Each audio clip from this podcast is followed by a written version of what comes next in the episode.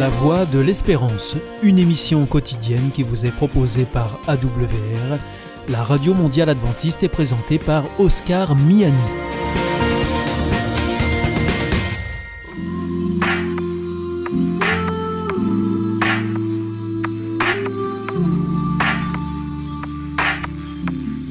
L'instant Bible. La Bible à la portée de tous, avec la pasteure Élise Lazarus et le pasteur Carl Johnson, présenté par Gétro Camille. Bonjour à tous, bienvenue à l'Instant Bible. Notre ambition, c'est de rendre la Bible la plus claire et la plus intéressante possible, la plus pratique.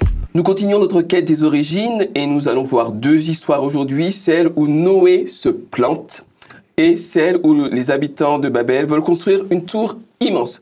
Et j'ai deux amis qui sont chers à mon cœur, qui sont là aujourd'hui avec nous. Il y a Karl, bienvenue Karl. Salut. Et Élise, content de te voir Élise. Salut tout le monde. Welcome among us. bienvenue you. parmi nous. Alors, euh, on va peut-être se pencher sur ce que Noé fait en lisant le texte de Genèse 9. Élise, est-ce que tu peux nous en lire, s'il te plaît, Bien les sûr. versets 18 à 29 Alors, les fils de Noé qui sortirent de l'arche étaient Sem, Cam et Japheth. Cam fut le père de Canaan. Ce sont là les trois fils de Noé et c'est leur postérité qui peupla toute la terre. Noé commença à cultiver la terre et planta de la vigne. Il but du vin, s'enivra et se découvrit au milieu de sa tente. Cam, père de Canaan, vit la nudité de son père et il le rapporta dehors à ses deux frères. Alors Sem et Japheth prirent le manteau, le mirent sur leurs épaules, marchèrent à reculons et couvrirent la nudité de leur père. Comme leur visage était détourné, ils ne virent pas la nudité de leur père. Lorsque Noé se réveilla de son vin, il apprit ce que lui avait fait son fils cadet.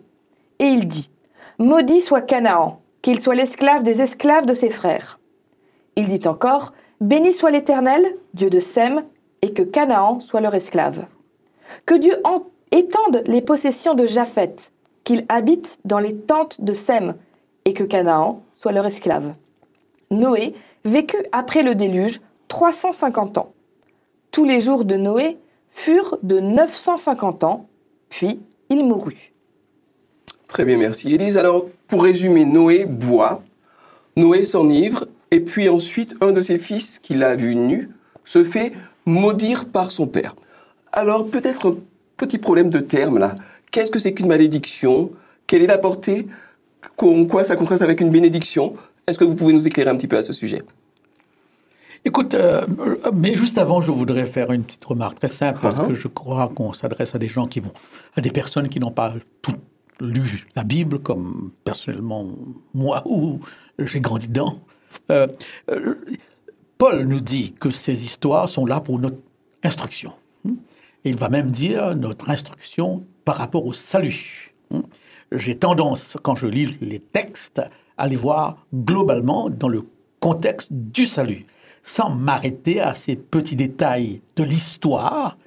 Ce sont des histoires, sans me poser toutes sortes de questions que notre pensée rationnelle cartésienne cherche.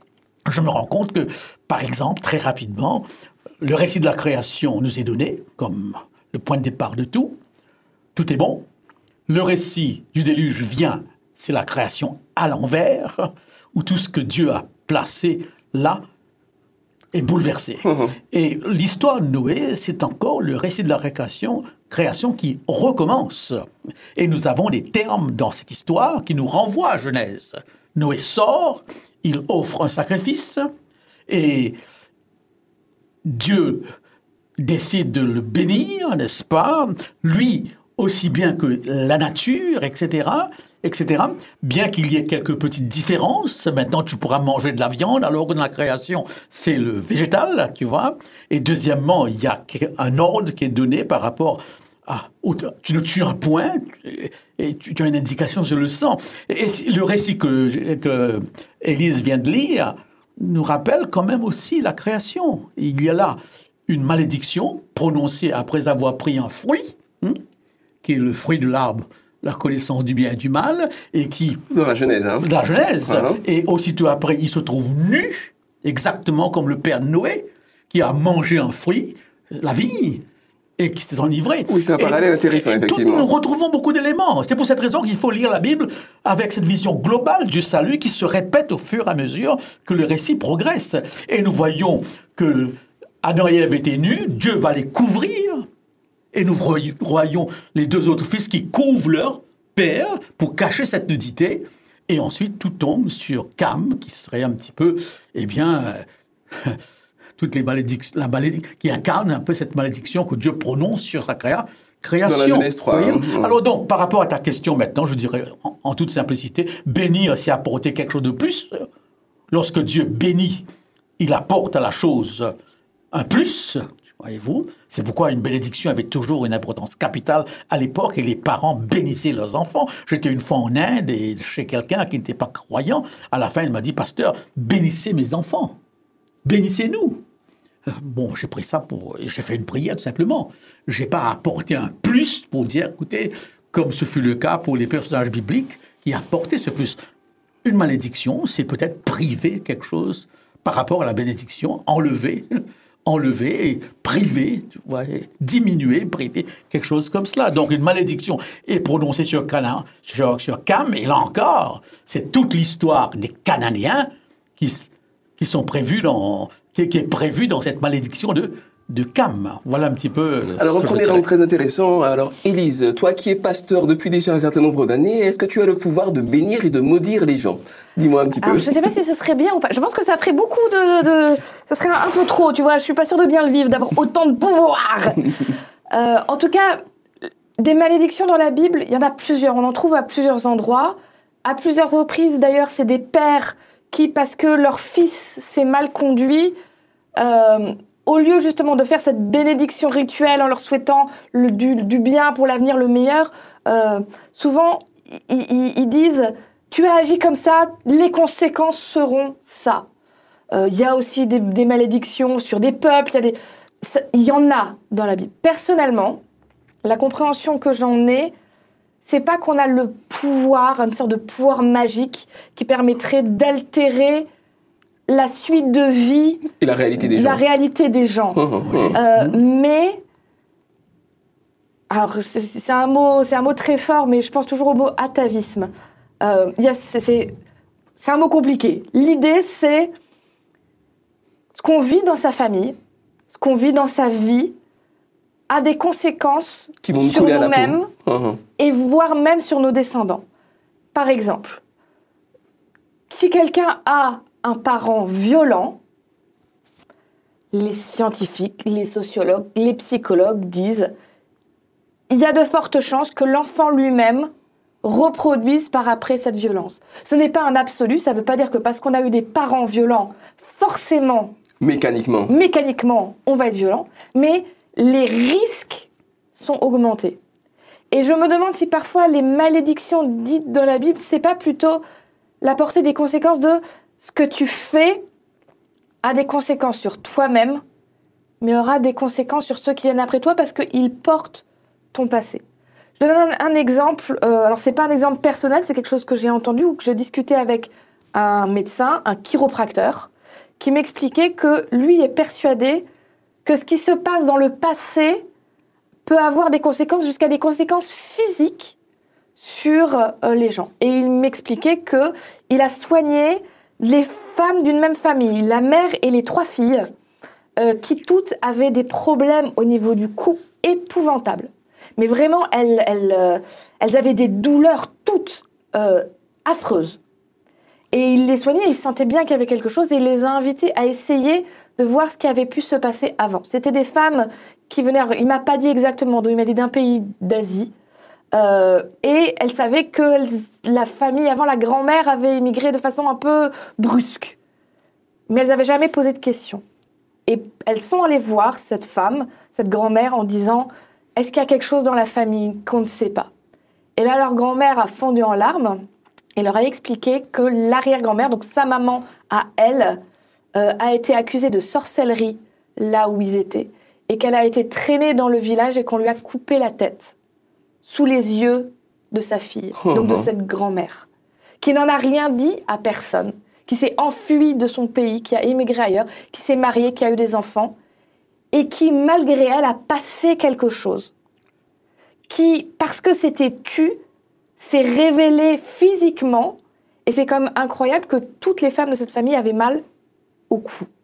Alors, j'ai pas d'explication. Il y a des, plus ou moins des explications scientifiques au niveau des gènes, le transgénérationnel, l'épigénétique. Tout ça, il y a des choses qui passent et on le sait. Mais moi, ce que je crois, c'est vraiment que la Bible, déjà à l'époque, disait ce que tu fais n'impacte pas seulement toi-même, impactera ceux qui viendront après toi parce qu'ils porteront ton bagage génétique, ton bagage émotionnel. Et donc, quand Noé fait cette chose terrible de dire, des, de dire une malédiction à son fils, je pense qu'il parle sous la colère, mais que quelque part, il est en train de dire à son fils, ces actions que tu fais, c'est quand même... Et l'attitude mentale que ça révèle. Exactement, parce que c'est quand même pas rien de se dire, tu as ton parent, ton père, tu le vois dans une situation de faiblesse. Honteuse dans le sens où euh, quelqu'un de bourré, il est capable de tout et n'importe quoi. Moi, je me souviens, j'avais un ami, quand il était bourré, il voulait donner son argent à tout le monde. Alors, comme on était des gens un peu, pas, comme on était des gens à peu près bien, on acceptait l'argent et on le remettait en douce dans son porte-monnaie et nous le redonnait au moins 5 fois, 10 fois. Mais s'il tombe sur des gens moins sympathiques, il se fait plumer les gens, les gens alcoolisés, fortement alcoolisés, font des choses hors de sens. On peut profiter de quelqu'un qui est alcoolisé. Et se dire que euh, Cam a vu son propre père et au lieu de le protéger, et aller chercher les seules autres personnes qui avaient dans le coin, ses frères, pour dire venez voir la honte de notre Père. Venez voir à quel point il est ridicule. Venez voir, on va bien se marrer. Mais alors, pourquoi ça, est-ce que... Ça montre un état d'esprit quand même très particulier. Et, ça, ben, ça veut dire que le jour où lui-même aura des enfants, cet état d'esprit qu'il avait envers son père, dans son éducation, il va ressortir. Alors tout à fait, mais, mais pourquoi est-ce que Noé, euh, quelque part, ne coupe pas la part en deux? Parce qu'il est quand même aussi responsable que Cam de l'état de la situation. C'est-à-dire que c'est lui qui s'en livrait, c'est pas... C'est pas Je voudrais juste dire quelque hein chose. Ce récit doit nous parler aujourd'hui, sans quoi ça ne sert à rien. Le concept de bénédiction et malédiction a toujours été au cœur de l'être humain et dans toutes les églises hiérarchiques. Toutes les églises ou tous les cultes où vous avez une hiérarchie, le sorcier, le marabout, et eh bien, le prêtres parfois, eh bien, détiennent le pouvoir de bénédiction et de malédiction. Quand une guerre a lieu entre deux, deux peuples chrétiens, de chaque côté, eh bien, on bénit ou on maudit à tout, à tout, à tout. Uh-huh. Donc, et ensuite, au fond de nous-mêmes, quand tout va bien, c'est Dieu, bénédiction. Quand tout va mal, c'est le diable, malédiction. Donc, euh, nous sommes là devant un concept, puisque tu l'as posé, qui n'est pas étranger à notre à notre culture, à notre culture. Hein. Mmh. Et ce qui est intéressant ici, peut-être dans la vision biblique, parce qu'on a toujours tendance à lier bénédiction et malédiction à la personne, à sa faute, eh bien, Noé n'est pas condamné. Noé n'est pas condamné, n'est-ce pas? Dans la création, c'est le, serpent qui est maudit, n'est-ce pas? Et, la, et la, terre. Dieu n'a jamais maudit ni Adam ni, ni Ève. Ici, Noé n'est pas condamné en soi, il sera même dans Ézéchiel un personnage de référence avec Job.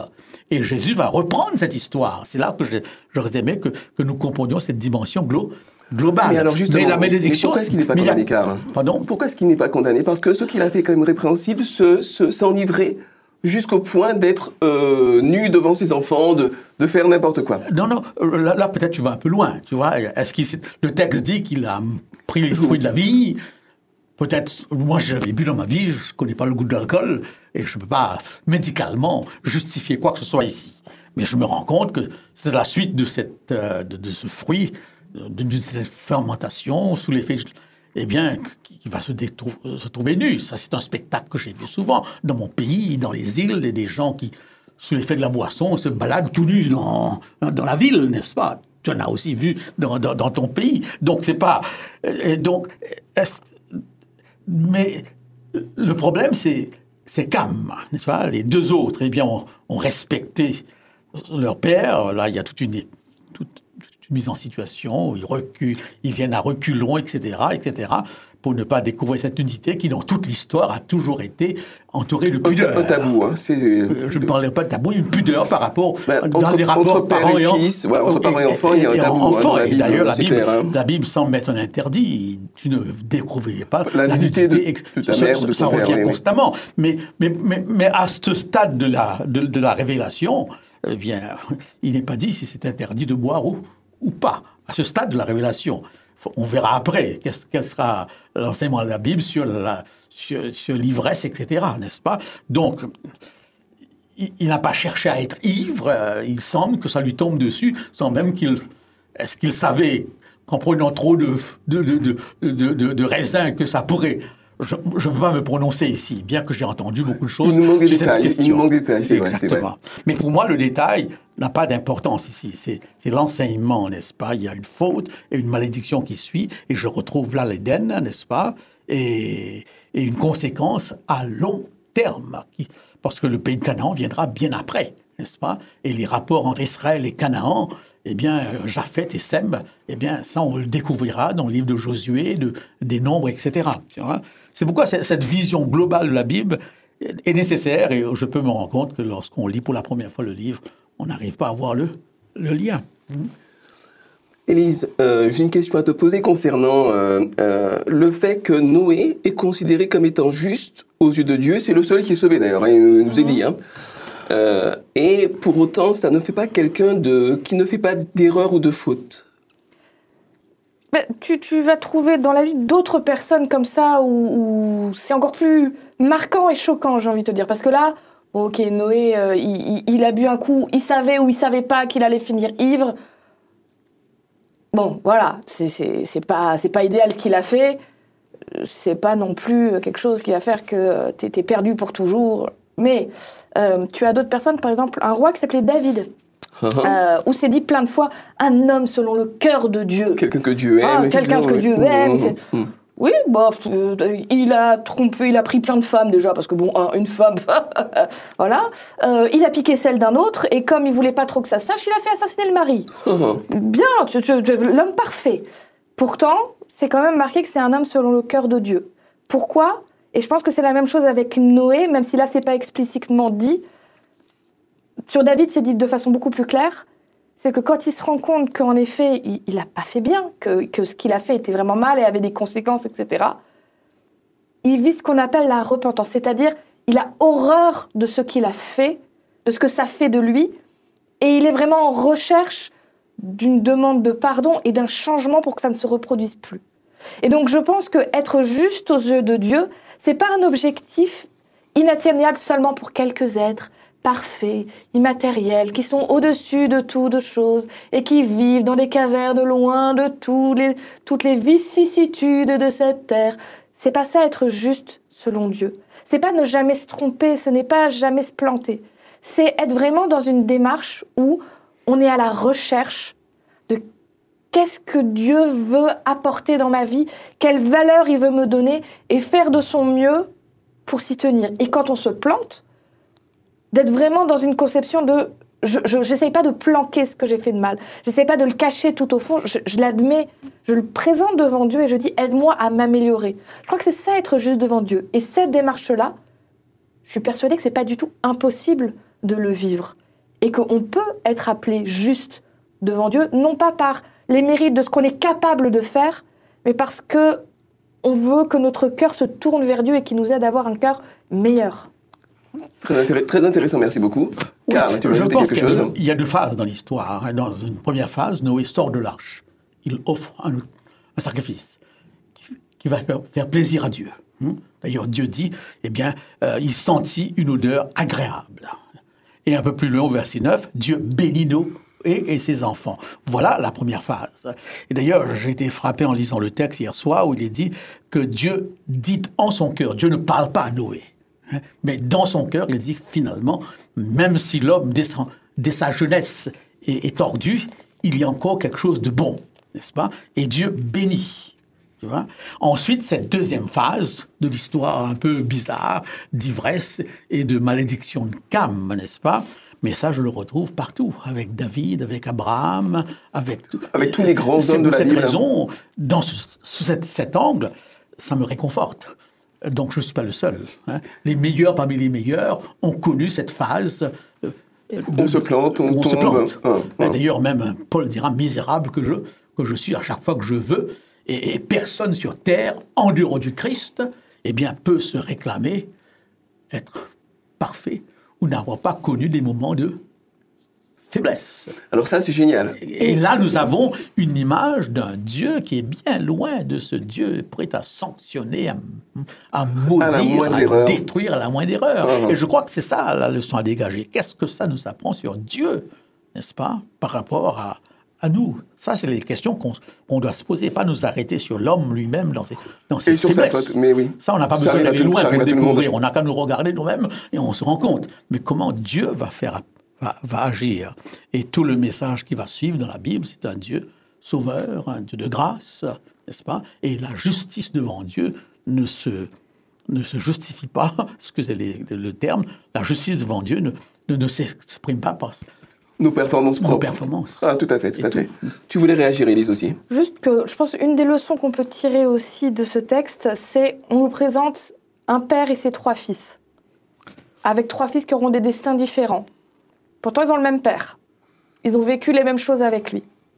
Et je pense que ça, c'est important que la Bible le mette. Il y a d'autres endroits où elle, où elle en parle, mais ça peut être extrêmement déculpabilisant quand on est parent. On peut tout donner à ses enfants. Et on peut être quelqu'un de juste devant Dieu, mais ne pas être le parent parfait. Noé n'était pas un père parfait, la preuve, il a eu la confrontation avec ses fils. Il a fait de son mieux, et certains de ses enfants ont eu une réaction très respectueuse. Et un de ses fils, ben, visiblement, il y avait quelque chose dans son cœur qui était pourri. Je, je reviens à ce que je disais, mais vraiment, enfin, voir son parent en situation de faiblesse et se dire sciemment, je vais en profiter pour l'humilier encore plus, faut quand même aller loin dans, dans, dans quelque chose qui ne va pas dans son cœur pour pouvoir faire ça. Soit en termes d'immaturité, soit en termes Soit- de méchanceté. Voilà, ça peut être euh, d'immaturité, voilà, de on- méchanceté ou de on peut pas en tension juger, avec mais le y a chose qui va pas, effectivement. On n'a pas les, les détails. Mais en tout cas, peut-être pour ceux qui nous regardent, on, on- on fait de son mieux avec les enfants. On n'est pas des parents parfaits. Aucun d'entre nous n'est un parent parfait. Et c'est pas pour ça que Dieu nous considérera moins bien. Euh, les enfants sont responsables à un moment ou à un autre, pas quand ils sont petits, mais quand ils sont grands. Ils sont responsables de leurs propres choix. Et Dieu ne nous tient pas responsables des choix de nos enfants adultes. Ils sont des- leurs personnes propres. Et il faut qu'on respire aussi par rapport à ça en disant on les aime et on continuera à les accompagner au mieux. Mais ils sont leurs propres personnes. Et je crois que c'est important de souligner, bon, comme on l'a dit souvent, la Bible n'entre pas dans les détails. hein. Il, ne fait, il, il est dit ici, il vit la nudité de son père et il le rapporta. Il n'y a rien de plus. On peut penser qu'il a fait ceci. Bon, le fait que le père va maudire fait comprendre Qu'il y avait un problème, quand même. plus grave que ça. Pas seulement voir et Bien- rapporter. bien sûr. Et ça, c'est la Bible, n'est-ce pas Qui ne n'entre pas Dans tous les détails. dans tous les détails, mais on peut oui. comprendre qu'une faute est grave par rapport à ses, consé- à ses conséquences, n'est-ce pas? Donc, euh, et par rapport à ce qu'Élise venait de dire, même Dieu n'a pas réussi dans sa pédagogie, dans son éducation des- enfants. Il n'a pas réussi avec Adam et Ève qui ont fait leur choix. hein. Dans la parabole de l'enfant prodigue, les deux enfants prennent deux, deux voies différentes, et dans cette parabole, le père, c'est qui? C'est Dieu lui-même. Symboliquement, absolument. Donc, oui. ces deux enfants ont eu sans aucun doute la même éducation, mais ils ont pris deux, deux voies différentes. Et c'est peut-être le message intéressant à souligner ici. Par rapport à ce Dieu, nous jouissons d'une totale liberté et il ne faudrait pas le rendre responsable de, De nos choix, de, de nos choix. Une chose qui me vient à l'esprit, et je crois que c'est important pour aujourd'hui, ça m'a toujours frappé de constater que, parce qu'une alliance sera faite ici, on n'a pas eu le temps d'en parler, Dieu fait alliance avec Noé. Et cette alliance touche les animaux et l'uni- l'univers. On parle beaucoup d'écologie aujourd'hui. En Occident, on a fait ce compartimentage entre la nature et l'homme, alors qu'on voudrait revenir aujourd'hui à une vision globale où la nature et l'homme sont impliqués sont Dans un tout. Dans un tout. Ah, Et la Bible ah. a toujours vu les choses ainsi. Je pense à Jonas qui prêche, Ninive se repent et tous les animaux jeûnent. Ça, ça paraît un peu bizarre, n'est-ce pas? Et le message est là, c'est que ce salut est un salut glo- global où même l'animal et la nature est quelque part touchés. Et donc là, nous avons un message écologique très fort. Très où. Dieu fait alliance, non pas avec l'homme seulement, mais avec son environnement. de la création. Et les animaux aussi participent à cette alliance.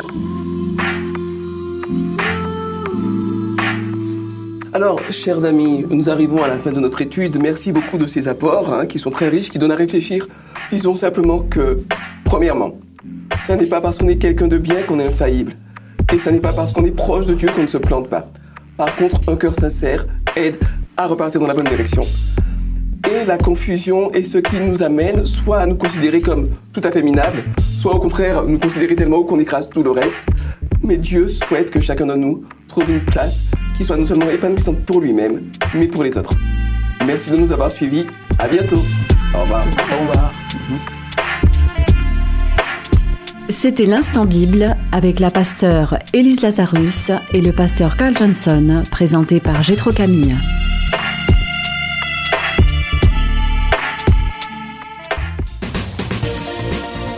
Notre émission est maintenant terminée. C'était la Radio Mondiale Adventiste, la voix de l'espérance. Je vous souhaite à présent une très bonne continuation. Que Dieu vous bénisse. À demain.